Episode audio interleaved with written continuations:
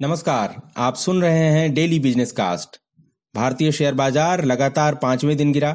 Covid के मामले बढ़ने और बॉन्ड यील्ड में बढ़ोतरी का बाज़ार पर असर दिखा। मार्केट खुला तो गैप अप के साथ बढ़त भी बनाई इसने, लेकिन फिर ये दिन के हाई लेवल से करीब 500 अंक फिसल गया। अंत में पाँच अंकों की गिरावट के साथ उनचास पर रहा सेंसेक्स। वहीं दिन के हाई लेवल से 275 अंक से ज़्यादा गिरा निफ्टी ये एक अंकों की गिरावट के साथ चौदह पर बंद हुआ। आईटी और बैंक शेयरों में खासतौर से गिरावट रही। सेंसेक्स की बात करें तो H C L tech, Infosys, TCS, doctor Reddy's labs, NTPC और रिलायंस इंडस्ट्रीज़ टॉप लूजर रहे। इनमें दो से साढ़े तीन फ़ीसदी तक की गिरावट रही। सेंसेक्स के तीस में से इक्कीस शेयर गिरकर बंद हुए। गेनर्स की बात करें तो आईटीसी में करीब सवा तीन फ़ीसदी बढ़त रही। बीएससी पर 821 शेयर चढ़कर बंद हुए, वहीं 2160 शेयरों में गिरावट रही। ग्लोबल मार्केट्स की बात करें तो महँगाई की चिंता हावी होती दिख रही है और नेस्डेक फ्यूचर्स में कुछ नरमी दिखी, लेकिन इससे पहले एशियाई और यूरोपीय बाजारों में मजबूती रही। उधर अमेरिका में तेल का भंडार 50 करोड़ बैरल के पार चले जाने के साथ क्रूड में नरमी दिखी। इंटरनेशनल एनर्जी एजेंसी ने कहा कि वैश्विक स्तर पर काफ़ी सप्लाई दिख रही है। वहीं इंटरनेशनल मार्केट में गोल्ड भी नरम रहा। मार्केट रिपोर्ट में आज इतना ही, बाज़ार के हालात के बारे में एक्सपर्ट की राय भी लेंगे। लेकिन उससे पहले एक नज़र डालते हैं कुछ प्रमुख खबरों पर। इंश्योरेंस रेगुलेटर इरडा ने बीमा कंपनियों को दिया निर्देश। मौजूदा हेल्थ इंश्योरेंस पॉलिसी में ऐसे बदलाव न करें जिनके चलते प्रीमियम बढ़ जाए। ये निर्देश पर्सनल एक्सीडेंट और ट्रेवल इंश्योरेंस कवर पर भी लागू होंगे।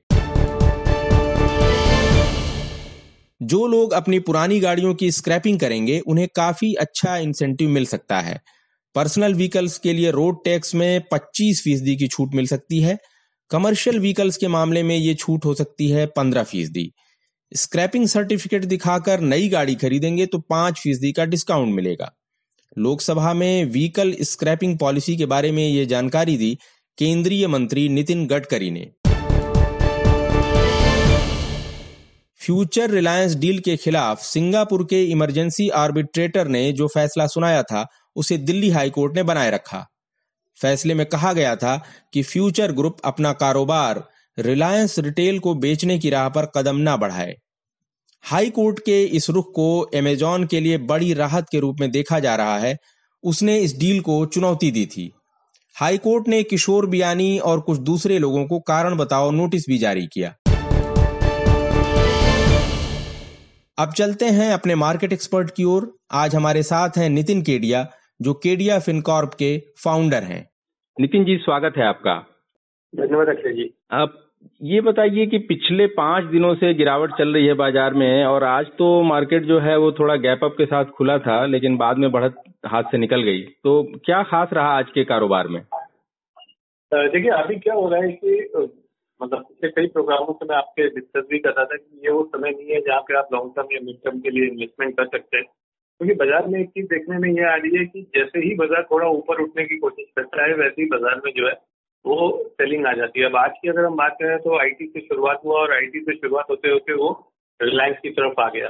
तो कहीं ना कहीं ये ऐसा लग रहा है कि लोगों को ऐसा महसूस होने लगा है कि जो वैल्यूएशन है they are not right for this kind of environment तो वो कहीं ना कहीं उस सेलिंग को लेके आ रहा है। बट ओवरऑल अगर मैं बात करूँ तो uh, आज जो लो बना है चौदह पाँच सौ के आसपास वो बहुत इंपॉर्टेंट है और चौदह चार सौ साठ का लेवल लगभग अगर ब्रेक नहीं होता है निफ्टी को हम वापस चौदह आठ सौ आठ सौ पचास तक प्रोबेबली मंडे या ट्यूजडे तक देख सकेंगे।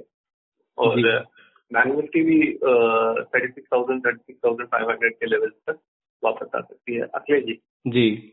लेकिन ये अपने जो यूएस फेडरल रिज़र्व के चेयरमैन जेरोम पावेल हैं उन्होंने जो है अपनी जो बात कही कि इंटरेस्ट रेट के बारे में एक तो अपना नरम रुख बनाए रखा है और ये भी कहा कि भाई साल 2023 तक ब्याज दर जो है उसमें इजाफा नहीं किया जाएगा, इस बात की गुंजाइश पूरी दिख रही है।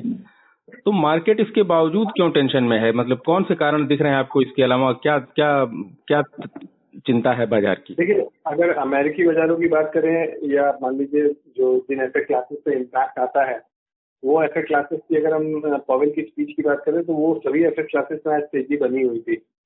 लेकिन आज दोपहर के बाद इस तरीके से यूएस के टेन ईयर के फ्यूचर्स में 1.7 टू 1.73 का लेवल क्रॉस किया, जो कि अपने आप में बहुत महत्वपूर्ण था। तो उसके बाद से ही बाजारों में एक हैवी सेलिंग हमें देखने को मिली। इनफैक्ट गोल्ड के अंदर हमने पंद्रह सोलह डॉलर का करेक्शन आते देखा। उसी समय में सिल्वर में एक बड़ा करेक्शन आते हुए देखा। और उसी समय हमने देखा निफ्टी में भी एक फ्री फॉल हमें देखने को मिला था। मुझे ऐसा लग रहा है कि कहीं ना कहीं एक दबाव जो आ रहा है वो ये आ रहा है कि यूएस टेन ईयर बॉन्डिंग अगर बढ़ते हैं इसी तरीके से कि इमर्जिंग मार्केट इकोनॉमिक्स की करेंसीज के ऊपर भी एक इम्पैक्ट आ सकता है और वो करेंसीज वीक हो सकती है। और इसी के साथ में एक और इमर्जिंग मार्केट इकोनॉमिक्स के साथ प्रॉब्लम ये आ रही है कि क्रूड के दाम भी जो है वो लगातार जो एजम्पन आ रहे हैं क्रूड के वो नब्बे डॉलर सौ डॉलर के आ रहे हैं अगले बारह महीने से अठारह महीने के। तो वो भी एक प्रॉब्लमेटिक चीज़ की तरह देखा जा रहा है फॉर इमर्जिंग मार्केट